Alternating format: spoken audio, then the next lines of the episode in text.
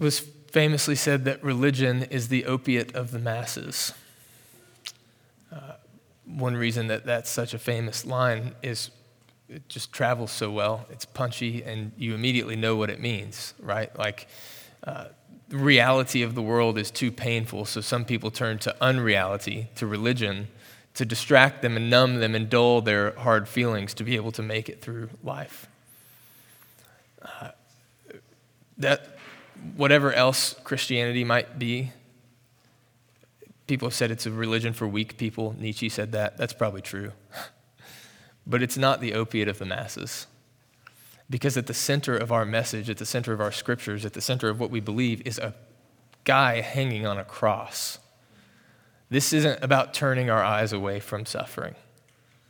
We look it in the face. And so it is good to be together, to do this together, to comfort one another, to sing together, to pray together, and now to open God's word together. Mark 15 beginning in verse 33. There's no place in Scripture I would rather be this morning. When it was noon, darkness came over the whole land until three in the afternoon. And at three, Jesus cried out with a loud voice, Eloi, Eloi, Lama Sabachthani, which is translated, My God, my God, why have you abandoned me? When some of those standing heard this, they said, See, he's calling for Elijah. Someone ran and filled a sponge with sour wine, fixed it on a stick, offered him a drink, and said, Let's see if Elijah comes to take him down. Jesus let out a loud cry and breathed his last. Then the curtain of the temple was torn in two from top to bottom. And when the centurion who was standing opposite him saw the way he breathed his last, he said, Truly, this man was the Son of God. This is the word of the Lord. John Stott, in his book, The Cross of Christ, wrote We are not to regard the cross as defeat and the resurrection as victory. Rather, the cross was the victory won, and the resurrection, the victory endorsed, proclaimed, and demonstrated. In other words, we can sometimes think of the cross as this great tragedy and the resurrection as the good thing that happened afterwards that made it okay. But Stott is saying, yes, of course, the resurrection was needed to, to validate what happened on the cross, but the victory was actually won and accomplished on the cross. And there's two amazing facts in this text that, that indicate that this was a victory. First, the temple curtain was torn in two. And second, the centurion recognizes Jesus as the Son of God. So, first, the temple curtain torn in two, verse 38. Then the curtain of the temple was torn in two from top to bottom. What stands out here? There's two things that, that stand out to me. One is that the curtain was torn in two. This is an opening of access to God. Access to God, fellowship with Him, to, to be able to exist in His presence is what we were created for at the, the very heart, the essence of the triune God who has always existed is this fellowship between Father and Son and Spirit. And we were created to be invited into that and to experience it. And we see it in the garden. Before sin comes, the first humans have perfect access to God. He walks around in the garden with them. The garden was a temple. It was a place where God's presence dwelt and people had full access to him. And where they had access to God, there was, there was perfect, what the Hebrew writers call shalom, which is without a doubt a word that you're familiar with.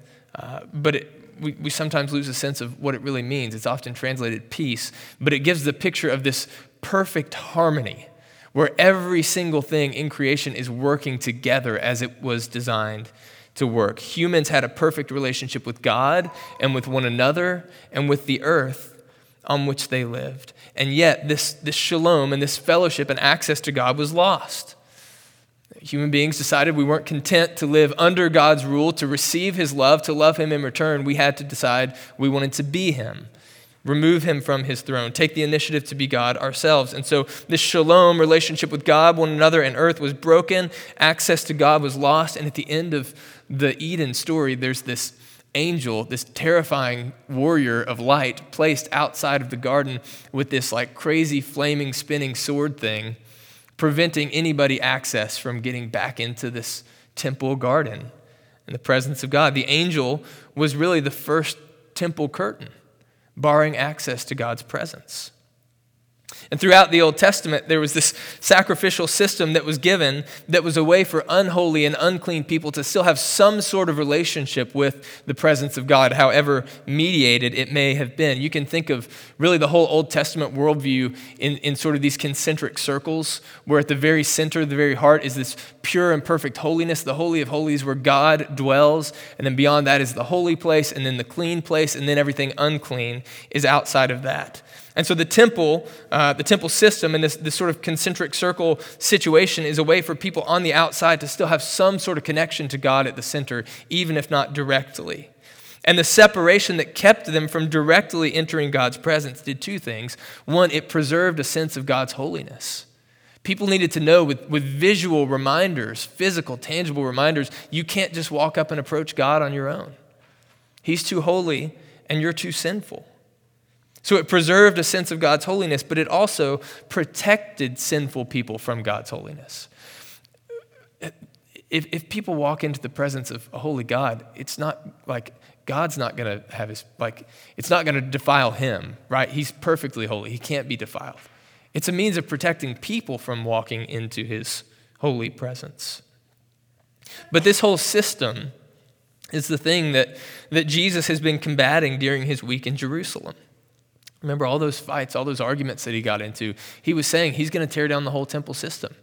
he's going to put an end to it. And of course, he's responding not to the, the system in its purity, but a corruption of it. But nonetheless, the whole system was never meant to be permanent. Jesus is saying, I'm going to put it to an end. And he makes good on his word. The temple curtain symbolic of this whole thing, barring access to God's presence, is not just taken down. Like this, this isn't some like nasty old shower curtain that you're just like, you know, taking the rings down and, and throwing away. This isn't, you know, bedroom curtain that you're replacing. It's torn in two from top to bottom. It's never going to be put together again. R.T. France, in his commentary on Mark, said the process of the temple's destruction and replacement has begun even as Jesus continues to hang on the cross. This divine vandalism, as he calls it, also appropriately rebuts the mockery by the chief priests. You remember last week, even while Jesus is hanging on the cross, the chief priests and the scribes are walking by Jesus saying, He said he was going to tear down the temple. He can't even get off the cross. They're mocking him. And while he's there, the temple curtain is torn in two. France goes on, he says, The death of Jesus means the end of the temple on which their power and influence depended. With Jesus' death, the old religious order comes to an end. So it's torn in two. The other thing that stands out to me is that it's torn from top to bottom.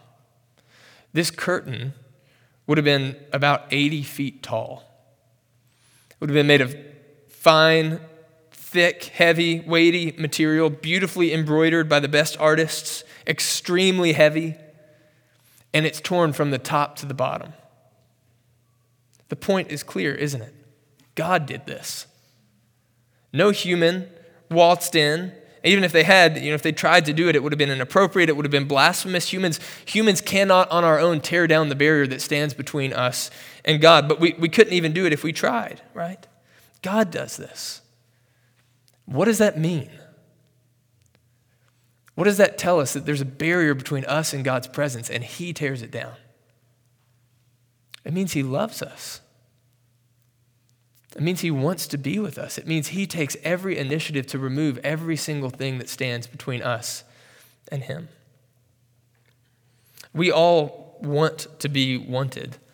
Um, I'm thinking of going to see uh, Justin Schumacher on Valentine's Day play a show and sing, I want you to want me, I need you to need me, I'm begging you to beg me.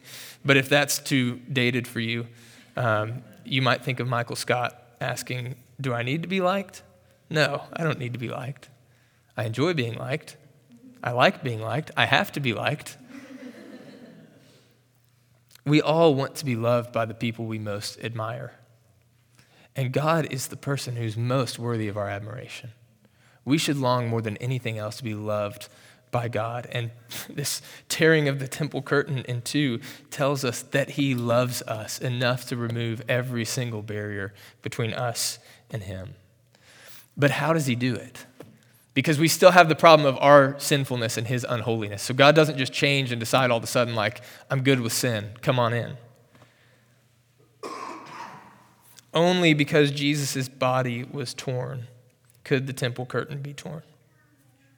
Only because Jesus' body was torn could the temple curtain be torn. Hebrews 10, verses 19 through 22 gives this sort of allegorical theological treatment of this. It says, Therefore, brothers and sisters, since we have boldness to enter into the sanctuary, that's the, the holy place, through the blood of Jesus, he has inaugurated for us a new and living way through the curtain. The writer says, that is, through his flesh. And since we have a great high priest over the house of God, let us draw near with a heart, with a true heart, in full assurance of faith, with our hearts sprinkled clean from an evil conscience and our bodies washed in pure water. The curtain, the writer to the Hebrews is saying, was replaced by the body of Christ.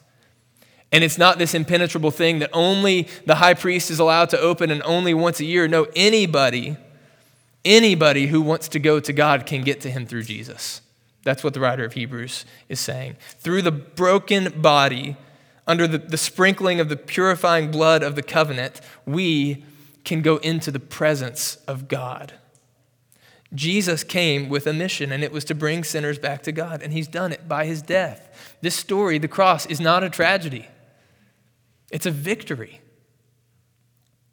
Psalm 32 says, How joyful is the one whose sin is covered. When we are covered with Christ by faith, our sins are covered by him, and we can enter into the presence of God, where Psalm 16 says, We find abundant life, fullness of joy, and eternal pleasure. Is your life marked by that? By the joy of somebody whose sins have been covered? Do you realize what Jesus has done for you to open up access to God, the bottomless well of pleasure and joy? The second sign of victory in the text is the centurion recognizing that Jesus is the Son of God. In Mark chapter 1, Jesus is baptized and he comes up out of the water, and a voice speaks over him You are my beloved Son. With you I am well pleased. Very beginning of Mark, there's this outside voice recognizing, affirming the identity of Jesus as the Son of God. And now, here at the very end of Mark, same thing happens. There's an external outside voice recognizing this one is the Son of God. It doesn't come from the Jewish establishment who should have received him, it doesn't come from his disciples who he's been teaching for three years. It comes from a pagan Roman soldier who scholars think is probably the one who was responsible for overseeing the crucifixion. Something about his death proclaimed loud and clear to those who had ears to hear this one is the Son of God. Jesus wins this victory. He brings people access to God. He's recognized as the Son of God, but how? Only through agony. Just as there are two signs of victory in this text, there are two signs of agony darkness and a cry of despair. Verse 33 When it was noon, darkness came over the whole land until three in the afternoon. This is the middle of the day. Like, this is the time of day where, uh, you know, if I've got the curtains in the back all the way up, Lucille's going to be on me about letting too much sun in, like she was this morning. Uh, this is when the sun should be at its brightest, right? And it goes completely dark over the land. Darkness over the land is a sign in the Bible of God's wrath and judgment against sin. It shows up multiple places in the Old Testament, most famously in the book of Exodus. You know the story of Exodus. You know God's people are enslaved in Egypt, and Egypt won't let them go. And so God says, I'm going to send these 10 plagues against you, these disasters, if you don't let them go. And we get to the ninth plague, and darkness comes over the land, this pitch black, disorienting, un, unending, like can't see your hand in front of your face kind of darkness. It's interesting that darkness was the ninth plague in Egypt right before the tenth and final and worst plague, which is the death of the firstborn sons.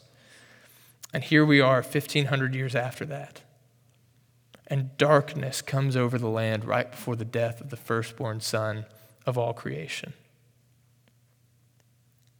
The darkness is a sign of the full wrath of God against human sin, bearing down on Jesus. We can't imagine the agony, but the beauty that this is the self substitution of God.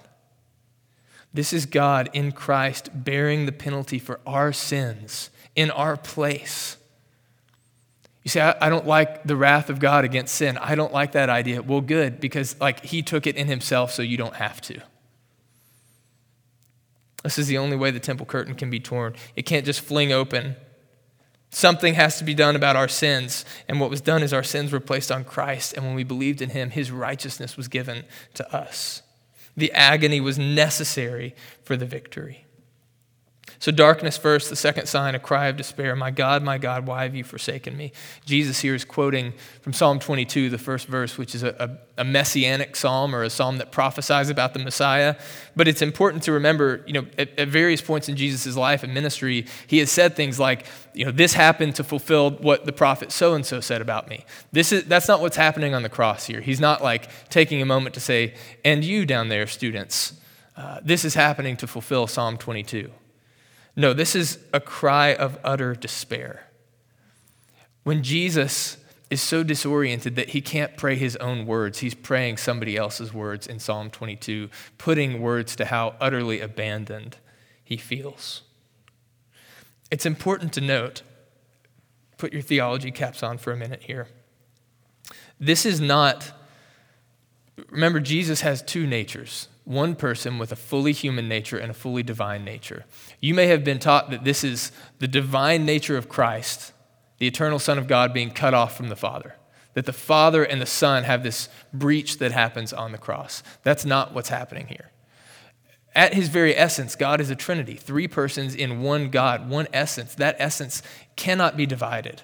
If God the Father and God the Son were to have been separated on the cross, God would have ceased to exist, and everything would have ceased to exist. What this is, is Jesus in his human nature, fully human, as human as you and me, feeling completely and utterly abandoned by God. It's the only time in the four Gospels where Jesus prays not to Father, but to God. The, the intimacy with which Jesus spoke to God, calling him Father when he prayed, was unheard of in his day. Jewish people didn't pray to Father. And, and this, in, in every other prayer in the Gospels, he calls God Father. And here on the cross, praying somebody else's words, all he can say is, My God, my God, where did you go?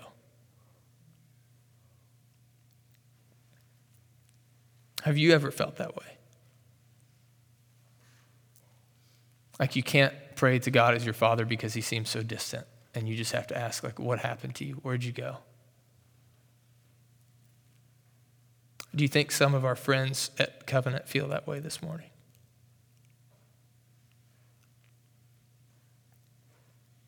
Do you think our brothers and sisters among persecuted church around the world ever feel that way? Going to church in secret locking doors not able to tell their friends and their family what they're doing? C.S. Lewis wrote a book called The Problem of Pain, which is a sort of theological and philosophical treatment of pain and suffering. And in it, which is to say, by the way, it was a book about other people's pain. Uh, in it, he famously wrote God whispers to us in our pleasures, speaks in our conscience, but shouts in our pains. It is his megaphone to rouse a deaf world. In other words, Lewis is saying, look, you know, you may hear from God a little bit when things are going well, but he really speaks to you when you're suffering. That's when you hear most loud and clear from God. But after he wrote A Problem of Pain, or The Problem of Pain, Lewis got married. And after a few years of marriage, his wife Joy died from cancer. And he processed that by journaling, by writing. And those journals eventually became published in a book called A Grief Observed. And in that book, he strikes a very different chord.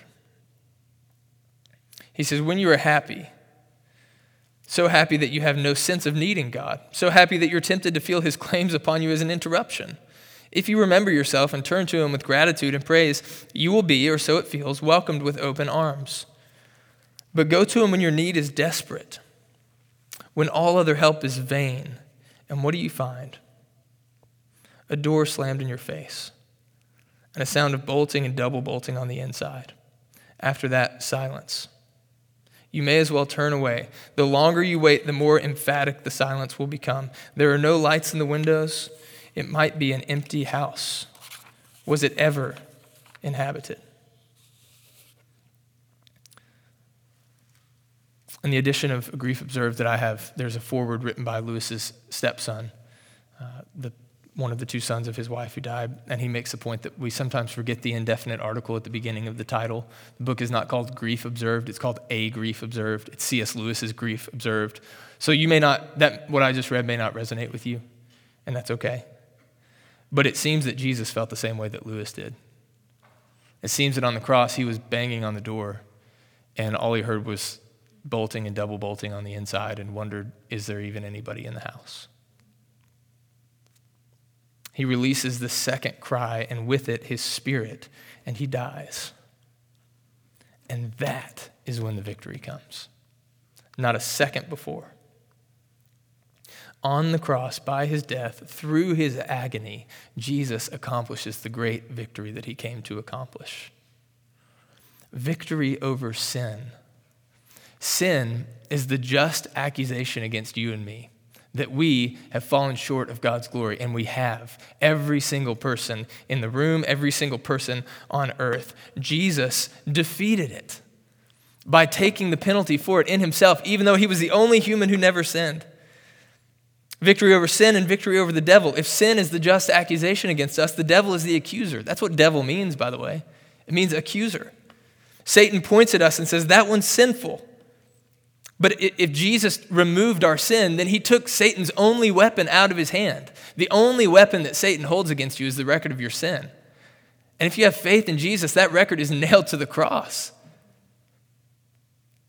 He had won victory over sin, victory over the devil, and he won victory over death.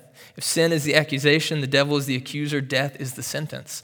But if there's no more just accusation, there's no more sentence. Jesus, by his death, conquered sin, the devil, and death. And now, when the devil stands in the courtroom of God and points at you and me and says, That one is a sinner, he is a sinner, she is a sinner, God smiles and says, My son already served that sentence. There's no more guilt, no more condemnation.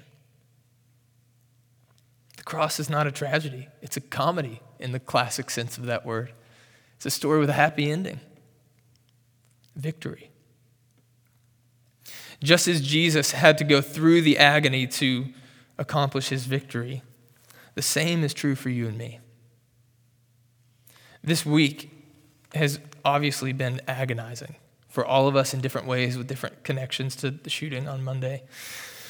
And on top of that, like we brought our pre existing agonies into the week, right? Like we're already dealing with stuff family stuff, health stuff, mental health stuff. Like we're, we're, we're struggling, we're limping into a week, and then our legs just get taken out from under us.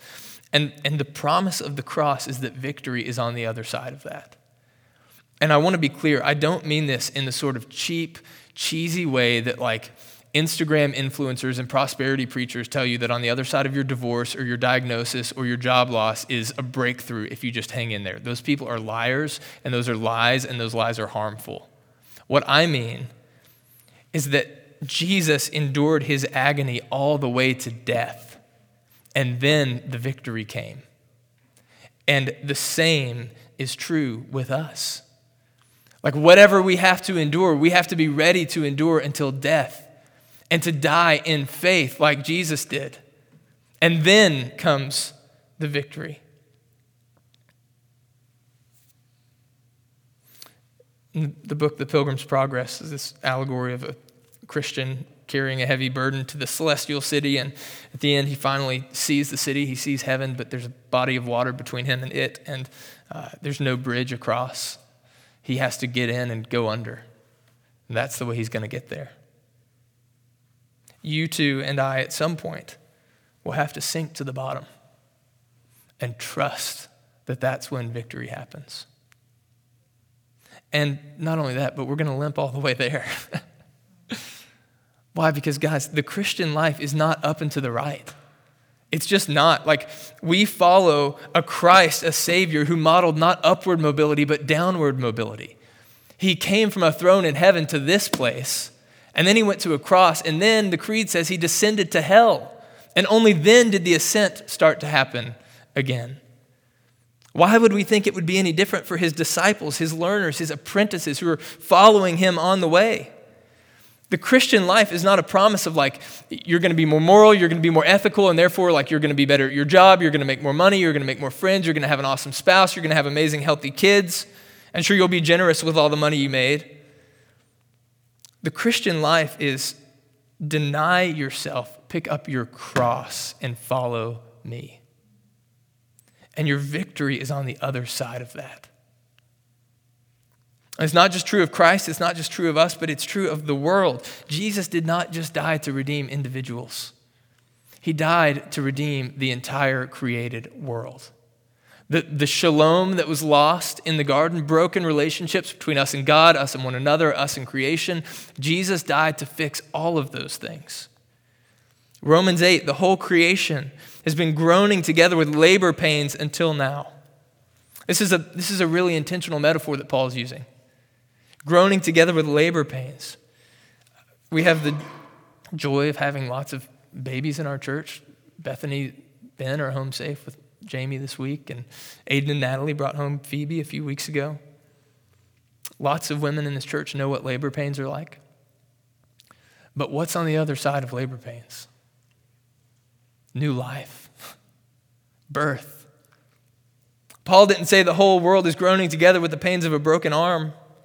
He said labor pains because this agony that we face, the suffering that we face in life, the suffering that Jesus faced on the cross is not in vain, it is not fruitless. There's life on the other side of that. Of course, we grieve the things of the world. Guys, it should not be this way. Mass shootings, the killing of innocent children We could add so much more. It should not be this way, but it is not in vain. We grieve these things with hope. We might grieve them more than anybody else. This isn't the opiate of the masses. Like, why, why do you think that five minutes before he already knew he was going to raise him from the dead, Jesus weeps over the death of his friend Lazarus? He knows what he's going to do, and he still weeps. Why? Because it's not supposed to be this way. So we grieve. These groanings are the groanings of labor pain, but the groanings are not final. There is new life on the other side, guys. I promise you that. It was true for Christ. It is true for you if you are in Him. And it is true for the whole creation. Then I heard a loud voice from the throne Look, God's dwelling is with humanity. He will live with them. And they will be his people, and God himself will be with them and will be their God. He will wipe away every tear from their eyes. Death will be no more. Grief, crying, and pain will be no more because the previous things have passed away.